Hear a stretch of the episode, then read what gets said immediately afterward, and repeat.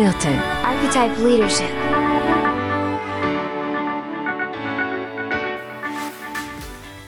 In der Rückbetrachtung möchte ich sagen, dass es ein Konzept gibt, was für mich Augen öffnet war und sicherlich ganz viel verändert hat in meiner Perspektive darauf, wer sind wir als Mensch, wer sind wir auch als Menschheit. Und für mich ist ein Schlüsselkonzept zum auch Selbstverständnis alles, was ich über das Thema Trauma gelernt habe. Das Konzept Trauma hat viel Beachtung gefunden. Ich meines Erachtens immer noch viel zu wenig. Das kann jetzt auch in dem Begriff liegen. Was ich verstanden habe über das Thema ist, dass es ein Überlebenssystem ist, was wir schon vor Millionen Jahren etabliert haben. Es hat uns durch Millionen Jahre Menschheitsgeschichte gebracht und ist heute nach wie vor selbstverständlich hochwirksam. Trauma meint, dass wir ein Ereignis erleben, das wir im Inneren unserer Psyche nicht abbilden können. das heißt, etwas in unserem Äußeren passiert, ereignet sich, unser Selbst, das in uns in der Führung ist, würde völlig kollabieren oder in eine Katharsis gehen oder wie auch immer, wenn dieses Ereignis wirklich in unserem Inneren abgebildet wird. Denn das die eigentliche Aufgabe unserer Psyche, ein stimmiges Bild zwischen Außen- und Innenwelt herzustellen.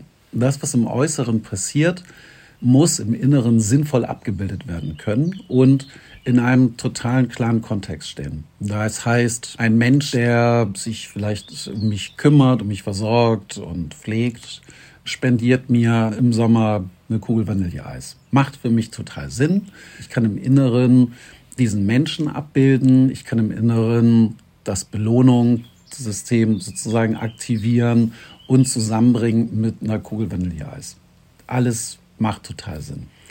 Wenn im Äußeren dieser Mensch, der mich pflegt, versorgt, sich um mich kümmert, zum Beispiel zu der größten Bedrohung für mein Leben wird oder mich fies behandelt oder mich auflaufen lässt oder mich dumm dastehen lässt oder oder oder macht dieses Ereignis ab einem gewissen Moment, dramatischen Moment, macht dieses Ereignis in mir selbst keinen Sinn. Ich habe sozusagen überhaupt keine Referenz an dieses Verhalten und es wird komplett sinnbefreit. Wir Menschen sind aber dazu bestimmt, unserer gesamten Umwelt einen Sinn zu geben. Dinge, die für uns keinen Sinn ergeben, sehen wir gar nicht, nehmen wir überhaupt nicht wahr. Wir sind sozusagen dazu verdammt, ein sinngebendes Wesen zu sein. Wenn so ein Ereignis stattfindet, dann hat unsere Psyche ein schlaues Konzept entwickelt oder unsere Evolution, das Leben, name it. Und zwar das Konzept relativ einfach. Das Ereignis wird von einem Persönlichkeitsanteil in uns auf sich genommen. Und dieser Persönlichkeitsanteil geht mit diesem Ereignis in ein Exil. Und die starken Gefühle zu diesem Ereignis werden von unserem Selbst abgetrennt. Und das heißt, manchmal können wir traumatische Erfahrungen zwar durchaus erinnern und manchmal haben wir dazu auch ein dumpfes Gefühl, aber die ganze Wucht des Ereignisses trifft nicht unser Selbst. Damit dieser Persönlichkeitsanteil die natürliche Tendenz dazu hat, wieder sozusagen ein Teil, ein integriertes Teil des gesamten Systems zu sein, bewegt sich sozusagen immer, immer wieder in Richtung des Selbst. Damit das nicht stattfindet, bauen wir sogenannte Torwächter auf oder Manager. Das heißt Persönlichkeitsanteile, die ihr Bestes geben, diesen traumatisierten Anteil im Exil zu halten, aber auch zu bewachen und zu beschützen. Und es sind diese Torwächter, die uns dazu motivieren, Ereignisse zu bagatellisieren, super zu analysieren, sie verstandsgemäß komplett durchgeholt zu haben, uns auch in der Beschäftigung halten, die uns nicht stillstehen lassen und so weiter und so weiter und so weiter. Parallel dazu gibt es auch einen Persönlichkeitsanteil, der sozusagen, den kann man quasi verstehen wie so, eine, so ein Notknopf, ja, so ein Notaus. Das heißt, wenn diese Torwächter oder Menschen nicht mehr gut funktionieren und das Ereignis droht durchzuschlagen, so, ins Bewusstsein zu rücken, sind diese Persönlichkeitsanteile dafür verantwortlich, uns zum Beispiel selbst zu sedieren. Missbrauch von allen möglichen Substanzen, um uns zu sedieren. Sie können uns in Depression treiben. Sie können uns sogar in den Suizid treiben. Also für diese Persönlichkeitsanteile ist zum Beispiel auch Suizid manchmal die bessere Lösung als dieses Ereignis schlägt durch. Dieses gesamte System absorbiert wahnsinnig viel Energie und läuft bei nicht wenigen Menschen sozusagen als ein Parallelprogramm mit. Zugleich, und so kann man da eben auch drauf schauen, entwickeln wir besondere Talente, Kompetenzen und Fähigkeiten, damit sich ein Ereignis nicht wiederholt. Wir sozusagen tun alles, um Lösungsstrategien zu finden, damit so etwas nie wieder geschieht. Und ganz häufig ist das auch die Geburtsstunde unserer Talente dieses Grundverständnis von dem, was irgendwie Trauma ist, hat mir geholfen zu verstehen, warum manchmal Menschen sich so wenig vernünftig verhalten oder total irrational oder aber auch manchmal in, also in Situationen körperliche Resonanz zeigen, die vielleicht für andere in einer Situation gar nicht angemessen sind. Mir hat das Konzept auch geholfen zu verstehen, dass traumatische Erfahrungen auch ein Initialmoment sind für unser Lebensthema häufig und die Geburtsstunde unserer Talente, Fähigkeiten und Kompetenzen.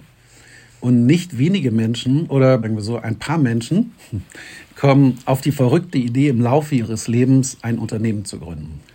Und was sie dann tun letztendlich ist eigentlich ihre natürlich ihre Talente, ihre Überzeugung, Haltung und alles, was sie so in sich tragen, in dieses Unternehmen hineinzulegen auch ganz häufig oder durchaus mit der Fantasie, dass dieses Unternehmen ihnen dabei hilft, traumatische Erfahrung sozusagen zu bewältigen.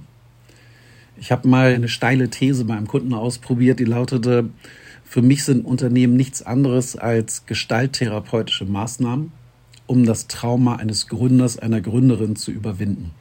Und ganz häufig ist das auch einer der inneren Antriebskräfte und Motivation für Unternehmen, Unternehmerinnen, ähm, ein Unternehmen groß werden zu lassen, es aufzubauen, es zu tun und zu machen. Und ganz häufig sozusagen findet, braucht es dann den Moment der Emanzipation der Idee von dem Gründer, der Gründerin, damit ein Unternehmen weiter wachsen kann und überhaupt erst eine Marke wird. Wichtig ist für mich in meinen Arbeiten, dass wenn ich mit häufig Unternehmen, Unternehmerinnen irgendwie zusammenarbeite, für dieses Thema zu sensibilisieren, weil du merkst in Gesprächen oder auch in unternehmerischen Situationen schlagen diese Konzepte manchmal, die im Hintergrund laufen, eben auch fast unwillkürlich durch.